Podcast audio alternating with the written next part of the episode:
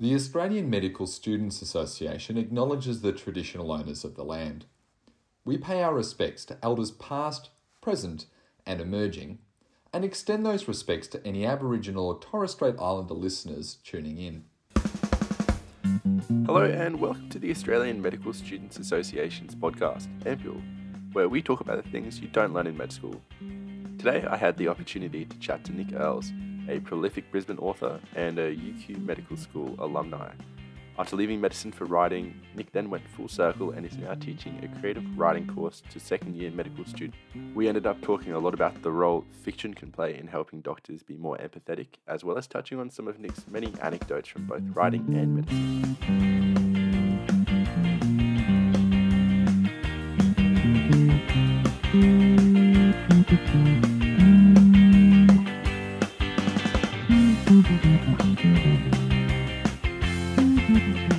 From Brisbane, and I hear you're a Churchie boy. Uh, then went on to study uh, medicine at UQ, and from there you worked as a GP before turning to writing.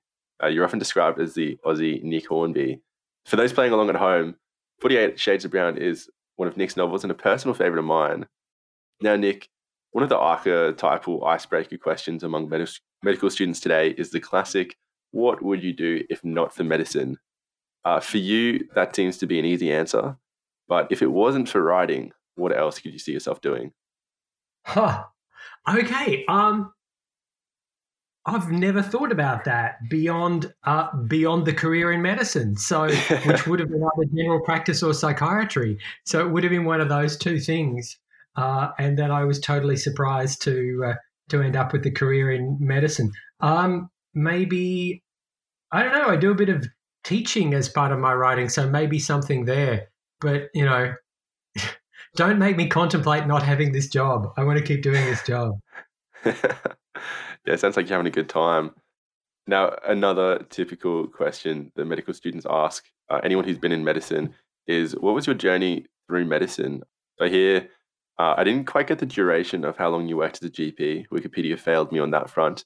But how long were you in medicine for? Like, um, yeah, how did that go for you? Okay, so um, back then it was a six year undergraduate degree. So I graduated at the end of 1986 and then went to Greenslopes Hospital, which was then a repat hospital and is now a private hospital.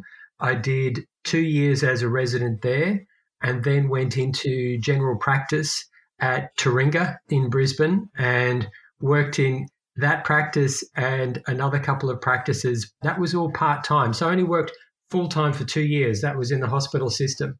And at the end of that time, I was starting to get paid for uh, for writing some things, and a bit excited about the prospects there. And but at the same time, really interested in psychiatry and thinking thinking that all those people who'd said to me, "You'll never make a living as a writer," couldn't surely be wrong. So I better kind of better kind of cover my ass. And uh, I went and had a meeting with the Director General of Psych Services and the Professor of Psychiatry, and that was in Queensland Health, and the Professor of Psychiatry uh, at UQ, and uh, and kind of put my plan to them that what I wanted to do was follow the chances I was getting in writing and go into general practice part time and write part time and see if I could make something of it.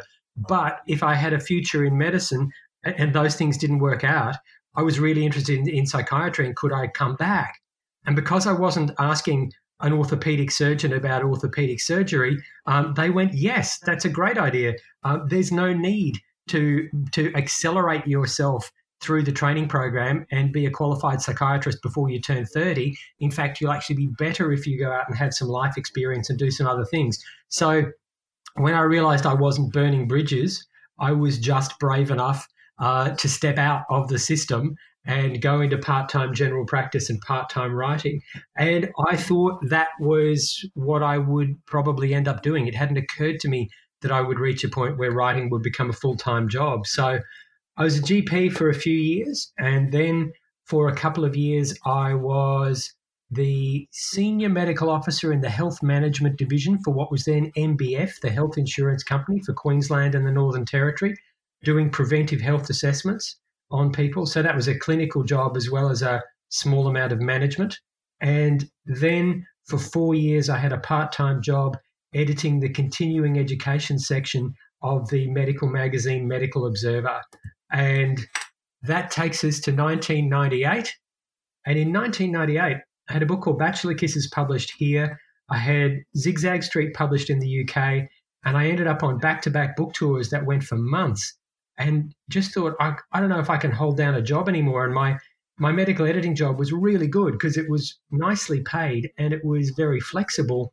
And, um, and but I just I I was doing I was editing proofs on the plane on the way to the UK and then phoning in the changes from my hotel in London and and just horribly stressed when I should have been totally living the dream with yeah right. you know publishers putting me up in hotel and all that uh, and I came back from that and I said to my agent and my publicist people who had very much been of the don't give up the day job school I said to them uh, I'm really not sure I, I can fit this medical job in anymore. I, and and they both said to me yeah I don't know why you're still doing that and I just thought, you could have told me when I'd crossed that line from don't give up the day job to give up the day job. But uh, but that's when I worked it out. So that's the last time I had um, any formal connection with medicine. So uh, I was it was good that I got the chance to do some clinical work, and the medical editing job was uh, was great while it lasted. I could do that from Brisbane and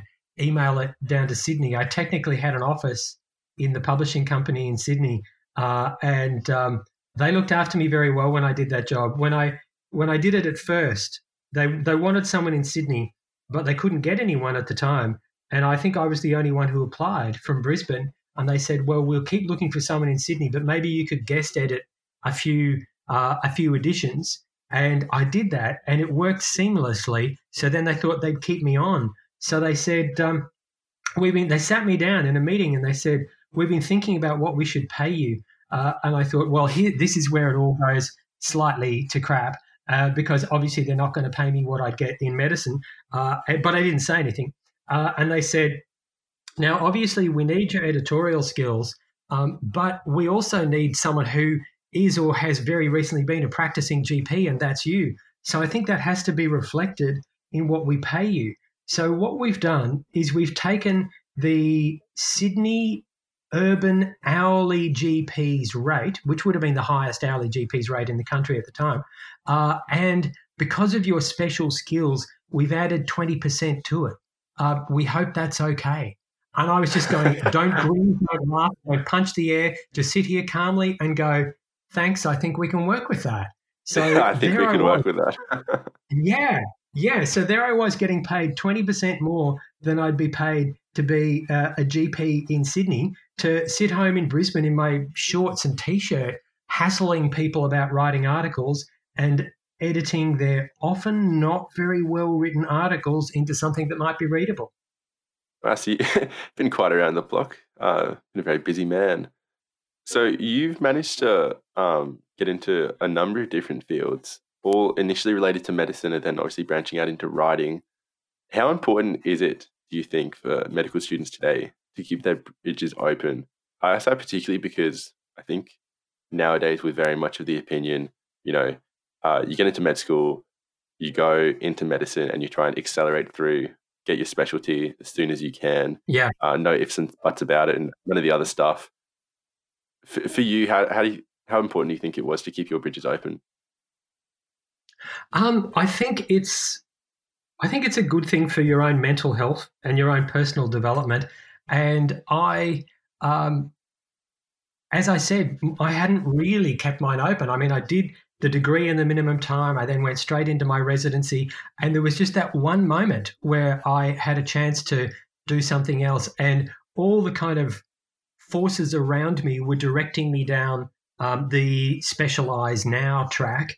Uh, and if I hadn't if it hadn't been psychiatry and if the people I'd spoken to hadn't been so accommodating and had said I had nothing to lose uh, by taking a, a, a, gap year effectively, um, then I think I would have stuck with it and stayed stayed on that track. So you know I owe them a lot for that.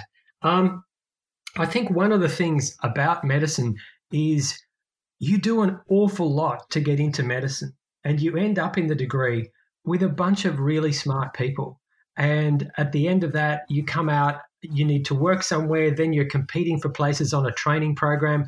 Um, there are lots of stresses that are part of that. Uh, and that doesn't make it easy to take the blinkers off and look around at the wider world and give yourself time to do some other things.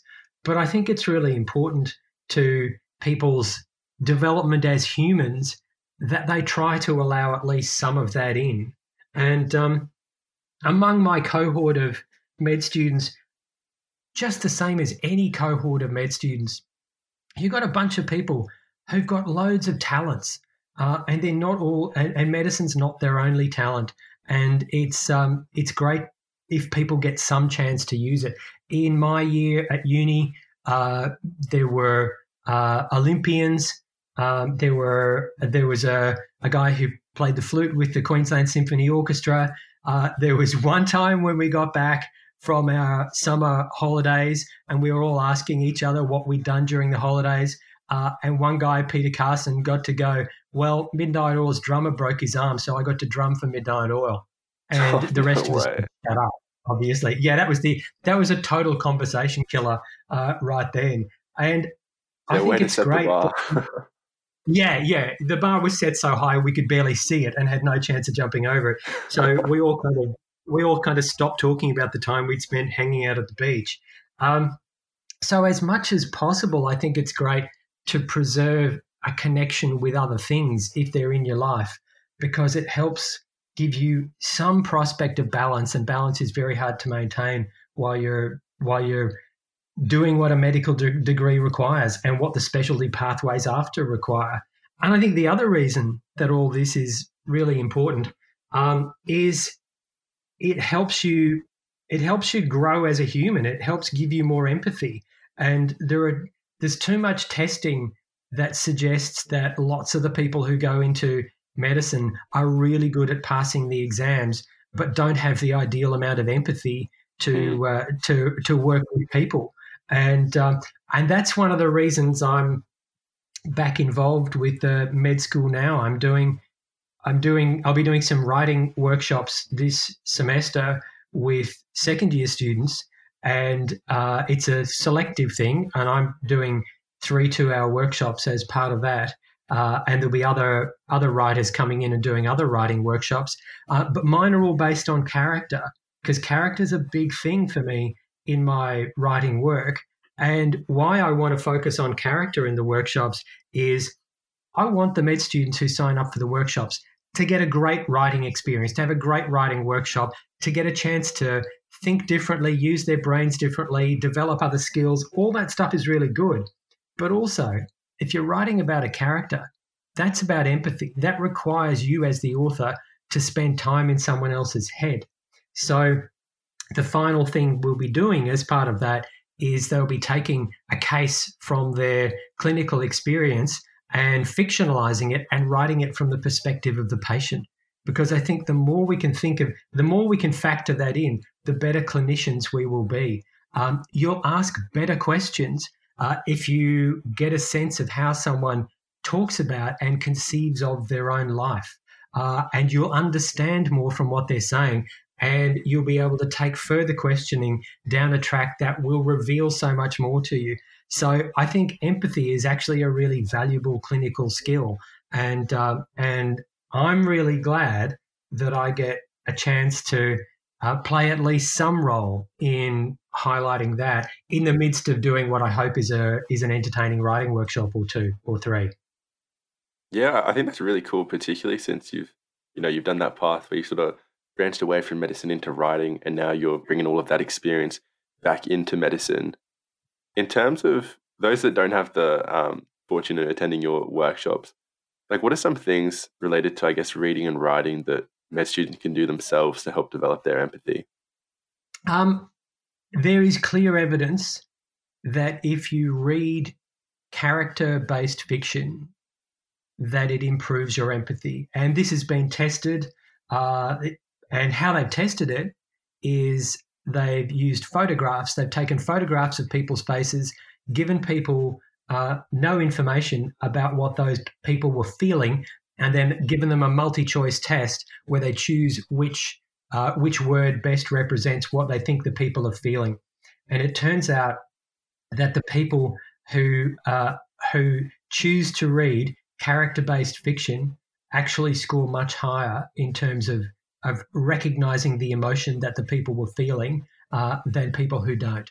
So I think the great thing about reading, I think that separates it from um, film, TV, TikTok, whatever else, uh, is that you. So TikTok is not the easiest place to learn to, to learn empathy. I don't think. Um, yeah. uh, but so if you're reading a book, what you're doing is you're not being given the finished product. You're not being given all the pictures and sounds. You read the words, the words enter your brain, and a neurologically active process occurs where you deal with uh, with that stuff and you construct the visuals and you construct the audio and you construct the characters based on what you're given and so i think because of that degree of interaction if you're reading something, you're engaging with it in a different way. And if you're reading something that puts you in the head of someone who is not like you at all, suddenly you've got a different way of looking at their world and their life. And maybe you've got a bit more understanding for the choices they've made. And that's a really good thing. So I think uh, it doesn't have to be more specific than that. Uh, find a genre you like, and if it's a if it's a genre that uh, that pays attention to the characters in it, not like say, okay, I heard Lee Child in an interview recently um, talk like incredibly successful writer and really knows what he's doing, and he was talking about the Jack Reacher novels, and he said that over the course of about thirty Jack Reacher novels, he's consistently forced himself to resist the temptation to allow Jack Reacher any character development um, because he's reading. That's what he said, uh, which is so the opposite of how I'd work. And he said the readers That's aren't unreal. there for that. The readers turn up knowing Jack Reacher, knowing what they're going to get. And he's not going to let Jack Reacher have an epiphany because that'd just spoil things. He's got to shoot stuff. There are things Jack Reacher has to do. So I'm guessing that that's not going to help build your empathy scores. Um, but um, if you read books that focus on the people that are in them and what they're going through and how they're experiencing it, then that can only be a positive experience. So then you have reading, which takes you away from the stresses of everyday life. And again, there's evidence to support that. There's a study done by the University of Sussex, I think, that said that people who, if you read more than six minutes a day of fiction, it can reduce your stress levels by up to 68% or something great like that. So, reading is a great diversion, but also uh, it's great for you as a human. There we go. That's my pitch. Love it. That that's incredibly interesting with the the Jack Reacher thing as well. I myself have read. I'd like to say most of them, but I, I think I've only read ten. So it's probably maybe a sixth of them. Who knows how many there are? More than enough. Yeah.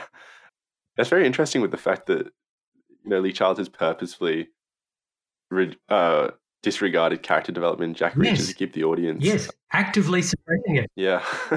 when I was younger, I um uh, I was sort of forced into into reading, which at the time obviously I wasn't a big fan of. I just wanted to watch TV, go on the computer.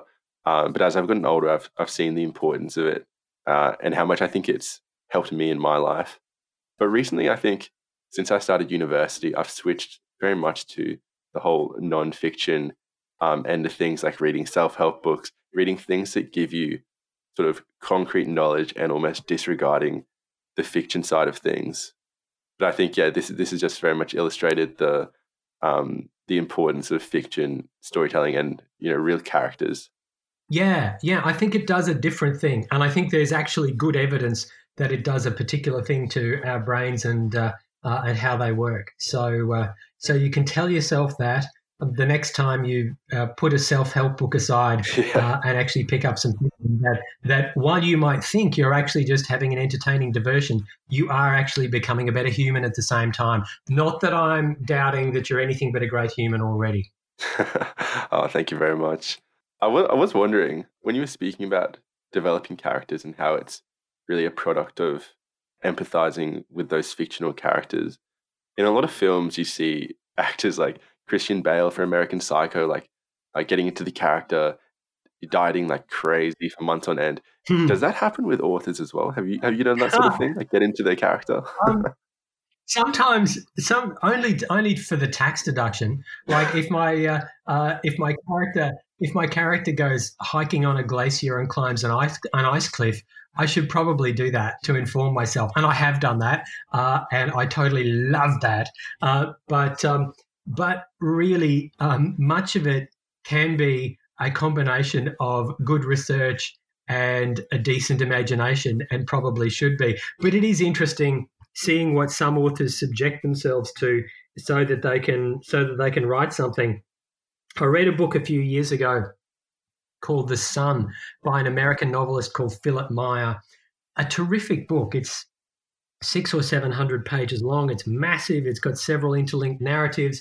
It pretty much reveals the entire story of Texas since statehood around 1840 through the lives of several characters.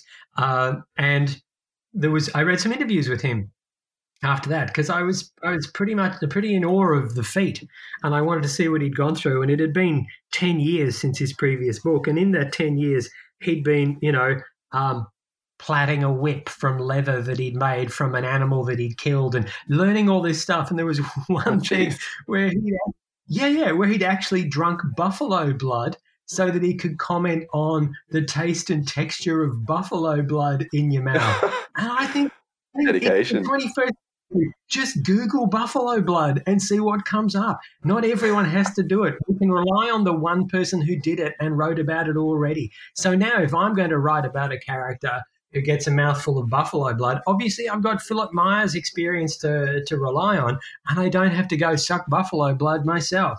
So um, I don't. I, I think some authors go further than they need to to have the experience. Um, and uh, but I think it's a balance, uh, a balance between lived experience, research, uh, and imagination. You want it to feel completely real, and uh, but there are ways of making it feel completely real without it actually having been completely real in your life. Yeah, definitely. It's really interesting to hear the creative process. Obviously, in some cases, drinking buffalo blood might be a little out there. Yeah, Now, I've always fantasized the life of a writer. I've always f- fancied myself as like, oh, maybe maybe later on in life I'll write a book or something. What actually goes into it for you? Like, is it is it true that you just sort of go to a cabin in the woods and just sit down for six weeks and come out with a book, or how does it go for you? That's look. I know people who do that, so I shouldn't I shouldn't be here laughing just because it's not my life. Um, yeah, look, I've never been to a writing retreat anywhere because I've got a ten year old uh, and I have to make his school lunches and take him up the road to school every day. So um, it, it has to fit in with a with a very everyday suburban life. Um, it's an odd job of extremes. So if I'm planning, if I'm writing something, then I've done the planning and I and I make the school lunch, take him up the road, um, go buy the groceries, and then park myself in front of the laptop and go back into my outline and write the next bit that I'm that I'm writing, and sit there in bad clothes, and at some point make myself go out for a run so that my body doesn't physically deteriorate any faster than it actually has to, and to breathe some outside air and to get away from the keyboard and to not have the posture of a medieval monk slouching over an illuminated manuscript. So I'll do those things when I'm when I'm writing. When I'm researching, so much of that is online now. I used to have to go to libraries and find the right book. But the scope to be a writer now has increased exponentially based on the volume of stuff we can discover in such a short period of time from the devices that we've got in our everyday lives. Uh, it's radically changed the scope of what writers can do because um, I, for example, I wrote a series called Word Hunters for kids a few years ago, which involved etymology. It involved time travel based on etymology. So they they'd go they'd pass through different periods of time uh, in the history of the evolution of a word, tracking it back to its origins. So I had to do a lot of research, not just finding the right words, but finding out what people wore in each of these 36 different historical time periods and places, and what they and they carried bags. What would the bags be like? Um, what food did people eat? Things that could have taken me a decade of research uh, last century that I could just do in a couple in a year or or, or so uh, this century and find incredible amounts of detail. Um, when I'm writing something now, if I'm sending a character to places I don't know, I go there uh, on Google Maps. And if my character is driving from one place to another, like for example, with my novella series Wisdom Tree of a couple of years ago, there's one in that series called Vancouver, and the character flies to Vancouver and is picked up at Vancouver Airport and driven to a town called Bellingham in Washington State. And I've been to Vancouver and I've been to Vancouver Airport, but I've never gone that way out of the airport and I've never gone to Washington State.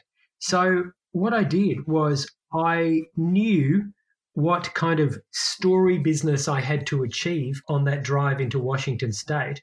And then what I needed to find was physical triggers along the way that might that might trigger uh, the character to think the right thing or say the right thing or do, or do the thing that I needed. So I spent two or three days on Google Maps Street View driving from Vancouver Airport to a particular street in in this town in Washington State, noting everything that I saw and then working out where the opportunities were for me to do the writing things that I needed to do.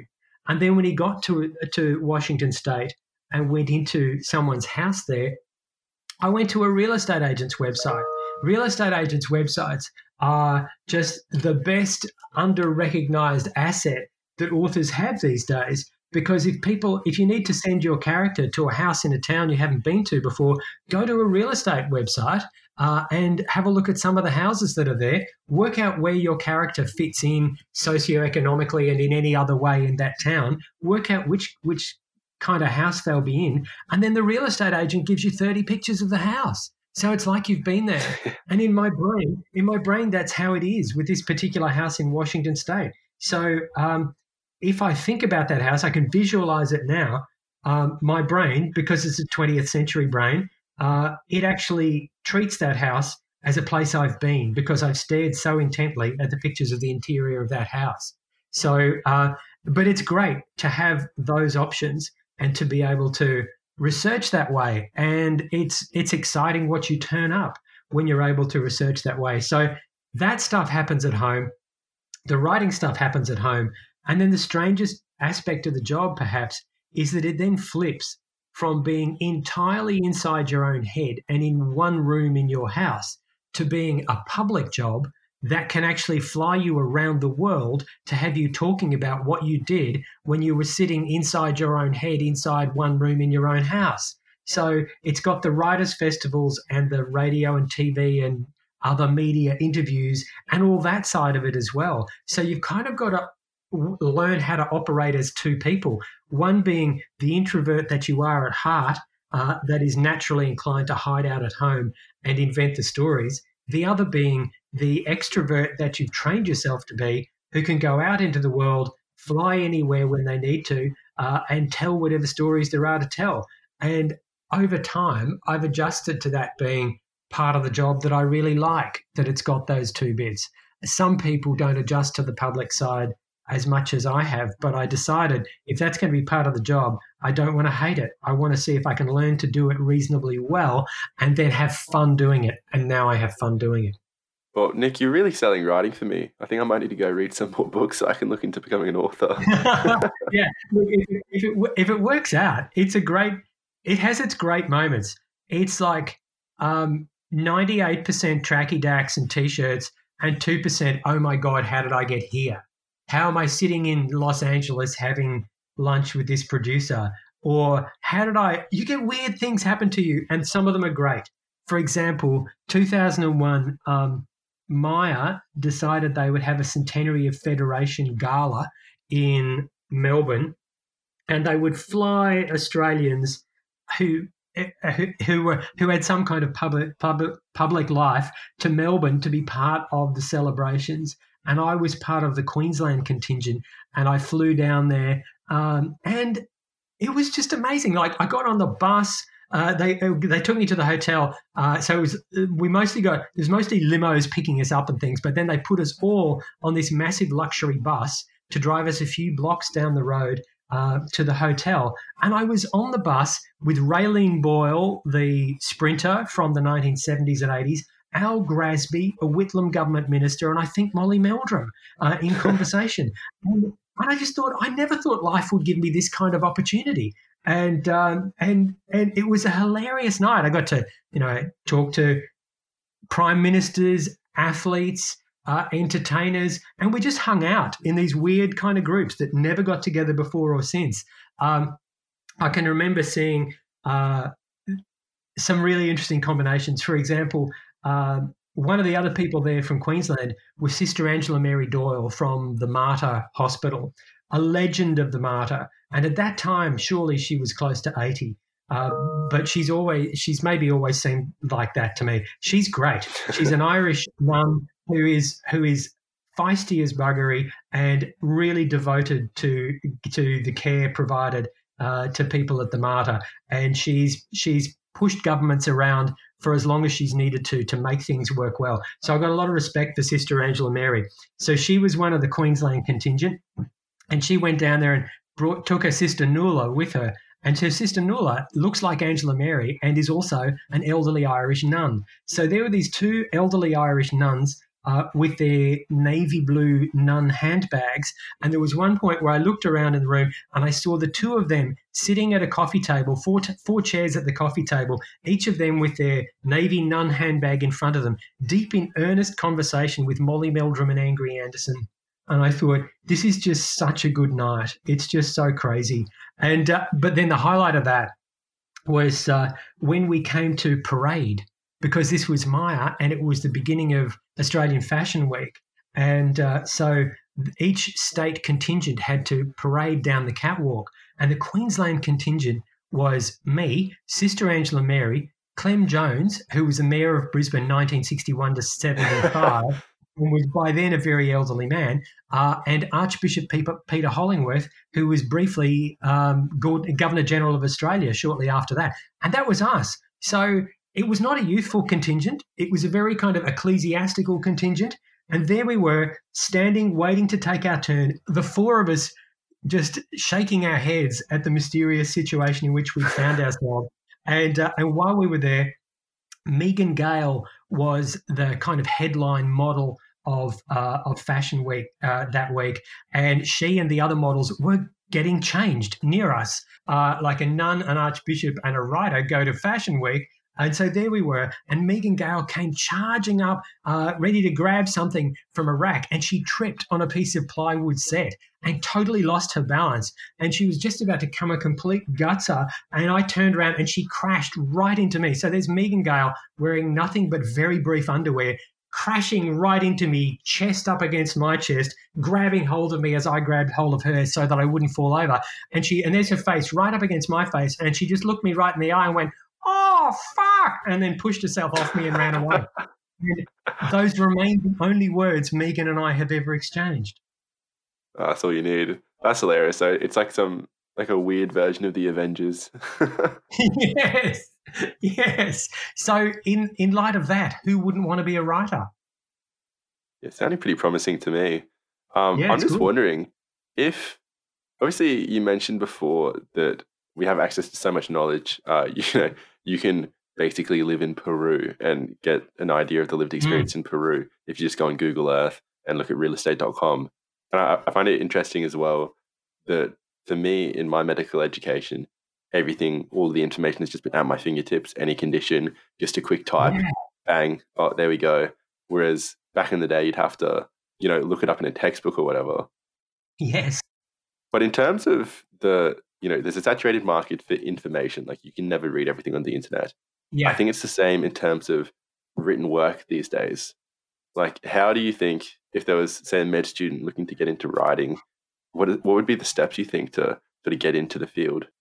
Yeah, so I think um, step one is uh, work out which areas of medicine really interest you, and of those, work out which ones uh, might offer you might be most likely to offer you a good part time option once you were properly trained, and then head in that direction in medicine while working on your writing craft um, at the uh, while you can. And um, I never regretted doing my medical degree. Uh, it was an interesting thing to do, and I also, while I only used it full time for two years, I used it part time for another ten years, and it meant that for that whole time, I was being pretty well paid for working half time in medicine, and that freed up the time for writing. And uh, and I never had to worry about paying the rent or the mortgage or uh, or buying my groceries because medicine was doing that. So I think um, think about the medicine side of things uh, while you develop your writing craft on the side and keep trying things with the writing when you can. And then if you can get to a point where you can work part time in medicine and part time in writing, you can achieve an awful lot then.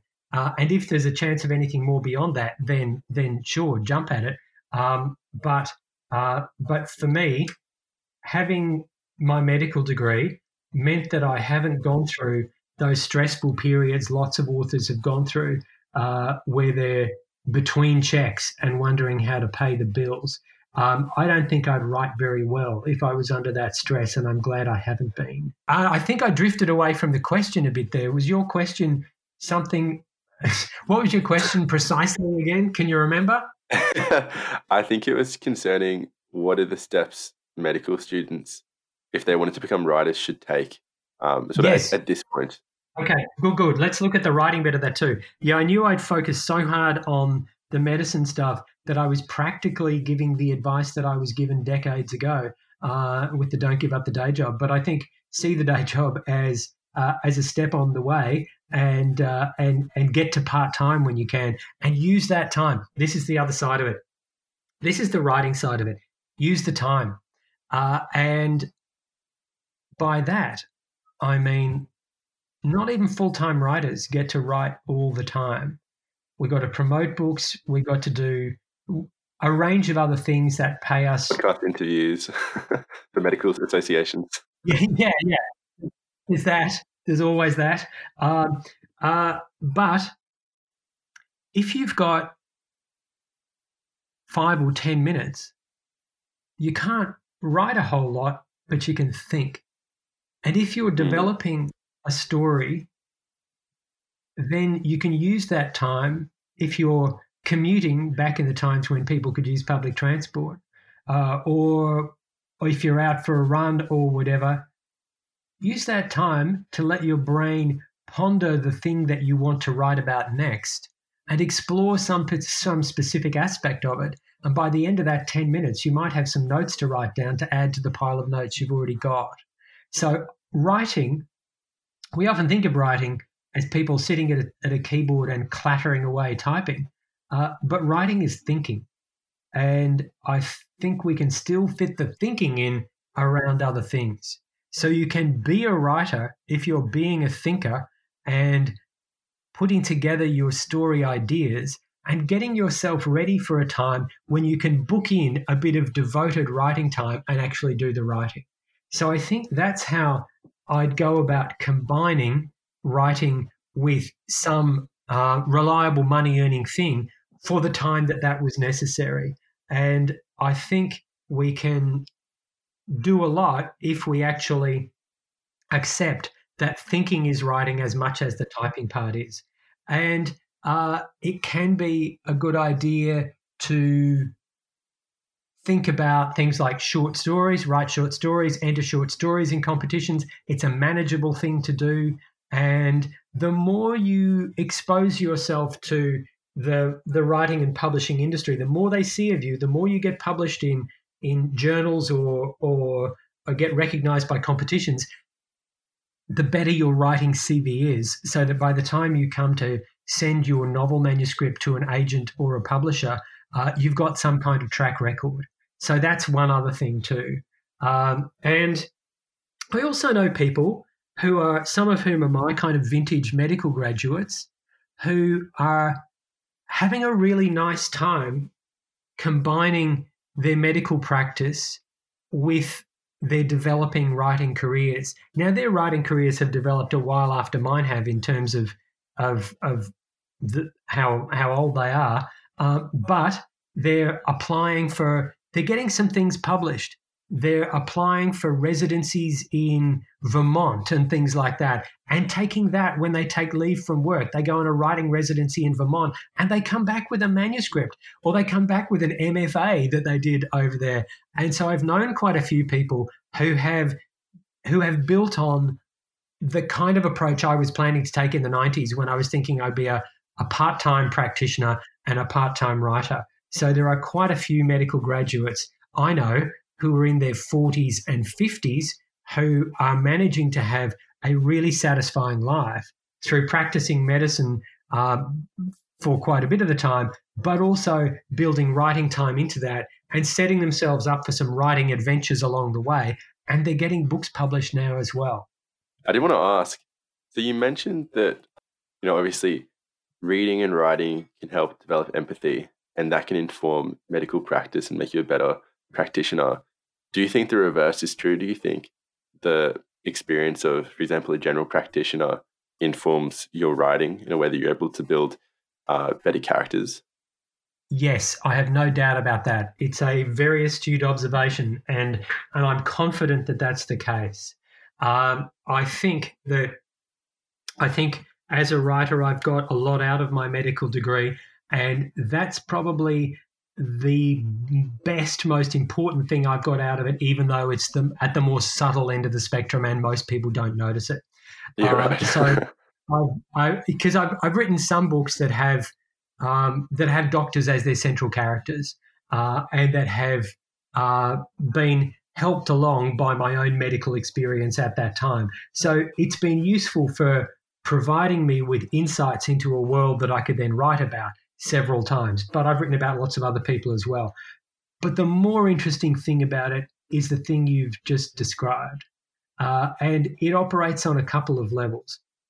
One is that practicing medicine in a clinical job that exposes you to uh, to multiple patients a day necessarily takes you out of your social comfort zone.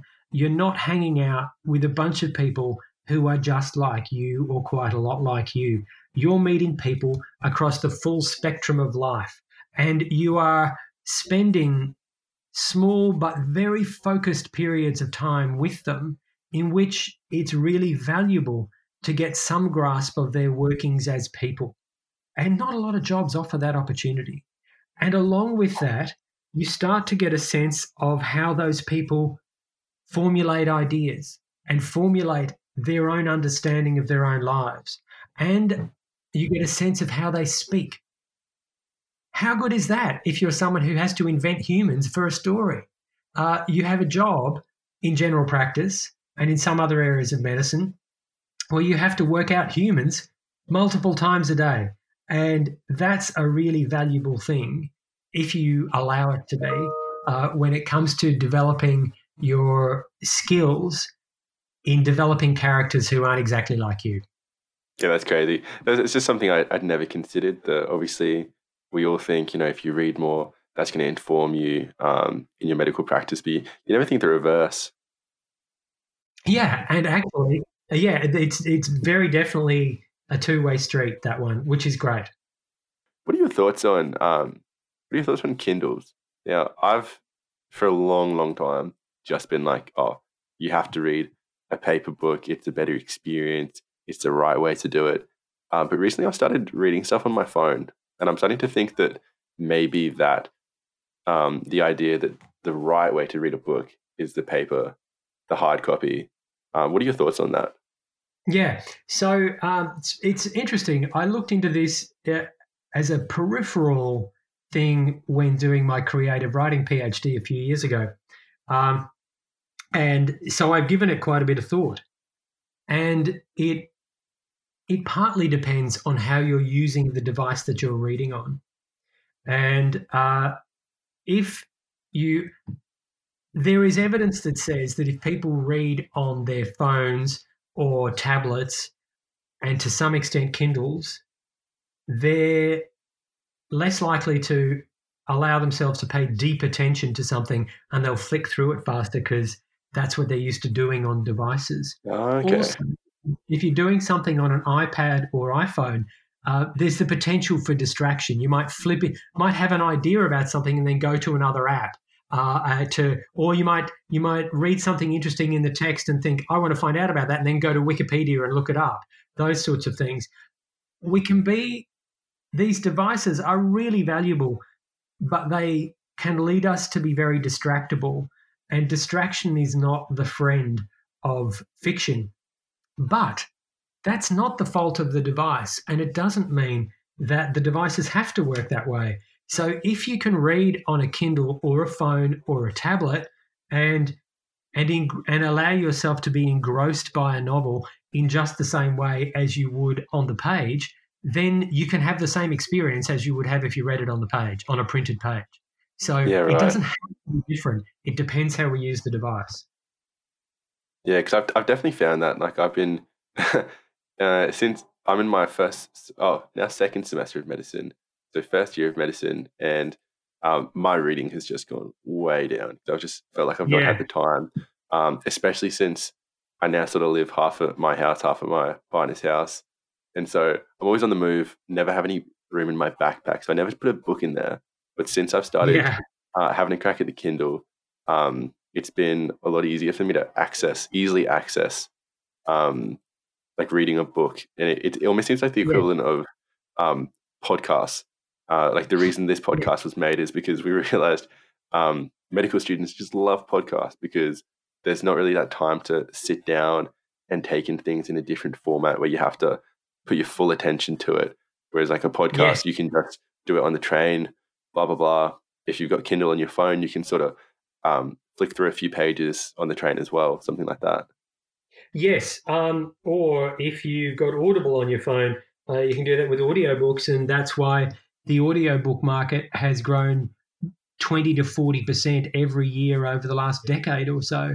Um, it's a way bigger thing than it was uh, because some people who were taken with podcasts realized that that was a way that they could have fiction in their lives as well. So there are people who are who are jogging or on public transport or uh, okay, so I've actually read the research, so I should be I shouldn't just be ambling Oh, through this. Um, so yeah, so there's like 35% of uh, audiobook users in Australia uh, listen to audiobooks while they are cleaning the house. Um, 16% of audiobook users listen to audiobooks on the toilet. So we're very big on multitasking, uh, and we love something that will that will um, give us something interesting while we're doing something dull. So I think there's a place for all these things. I, I, I need no convincing that there's a place for audiobooks and ebooks as well as for paper books. Um, but it seems very much to be a situation of as well as rather than instead of. So 10 years or so ago, the there was a lot of thought that uh, that digital versions of books would replace uh, physical versions of books. But what that didn't take into account is that physical books aren't actually that expensive. So if you look back at historical precedents, uh, it, the same forces weren't applying. Uh, so if you look back um, 120 years ago, there were lots of people with horses and carriages, uh, and the bottom fell out of that industry when the car came along, uh, because people, the people who could who could afford to own horses and carriages, could also afford to own cars, and then they didn't have to stable all these animals and and all that kind of thing. So that didn't work. Um, uh, in the late 15th century, when um, offset printing came along in Europe, and suddenly people could print books and bind copies. Uh, at before that happened, books the books that were available tended to be Bibles, and they were of course all handmade by monk illuminators and scribes, and they cost about as much as a farm. And within a generation, you could have these paper books that were being printed and that uh, and a merchant could afford to buy one a month or more. So suddenly there was a massive industry, and all those monk illuminators and scribes were out of a job because they'd been dramatically undercut. But that's not what happened when ebooks came along. ebooks have a place and they're really handy. As far as I'm concerned, it's the same story. So, you know, I love it just as much whether people read me on a screen as read me on paper. Um, but what it does is it provides a much more convenient vessel to carry multiple stories around in um, than paper books tend to be.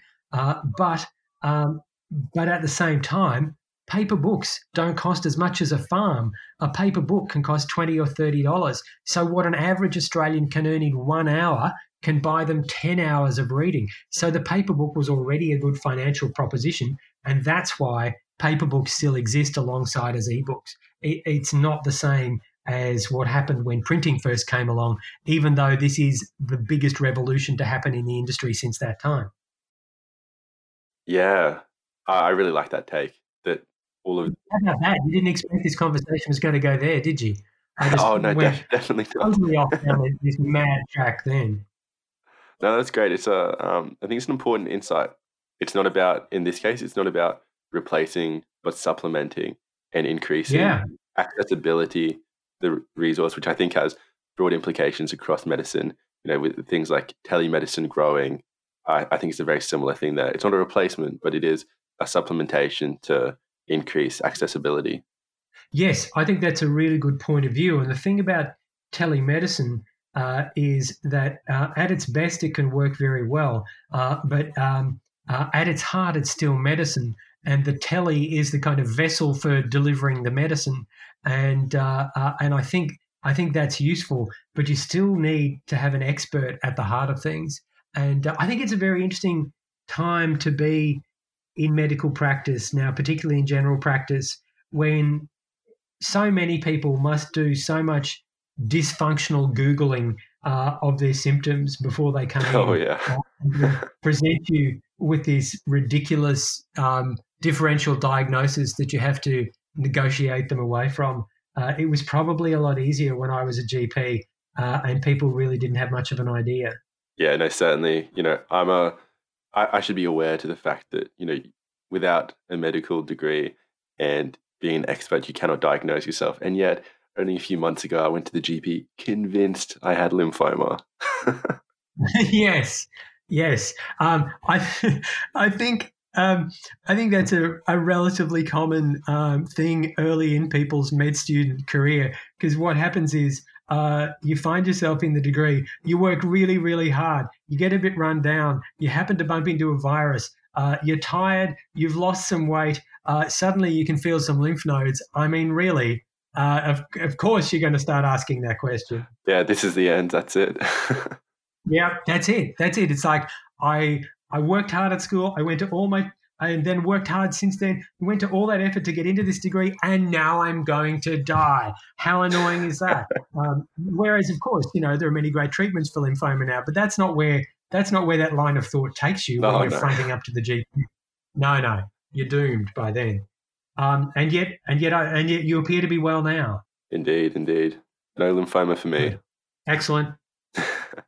so, other than uh, advising medical students to not diagnose themselves with all sorts of things, um, do you have any final messages you'd like to impart on the Australian medical students?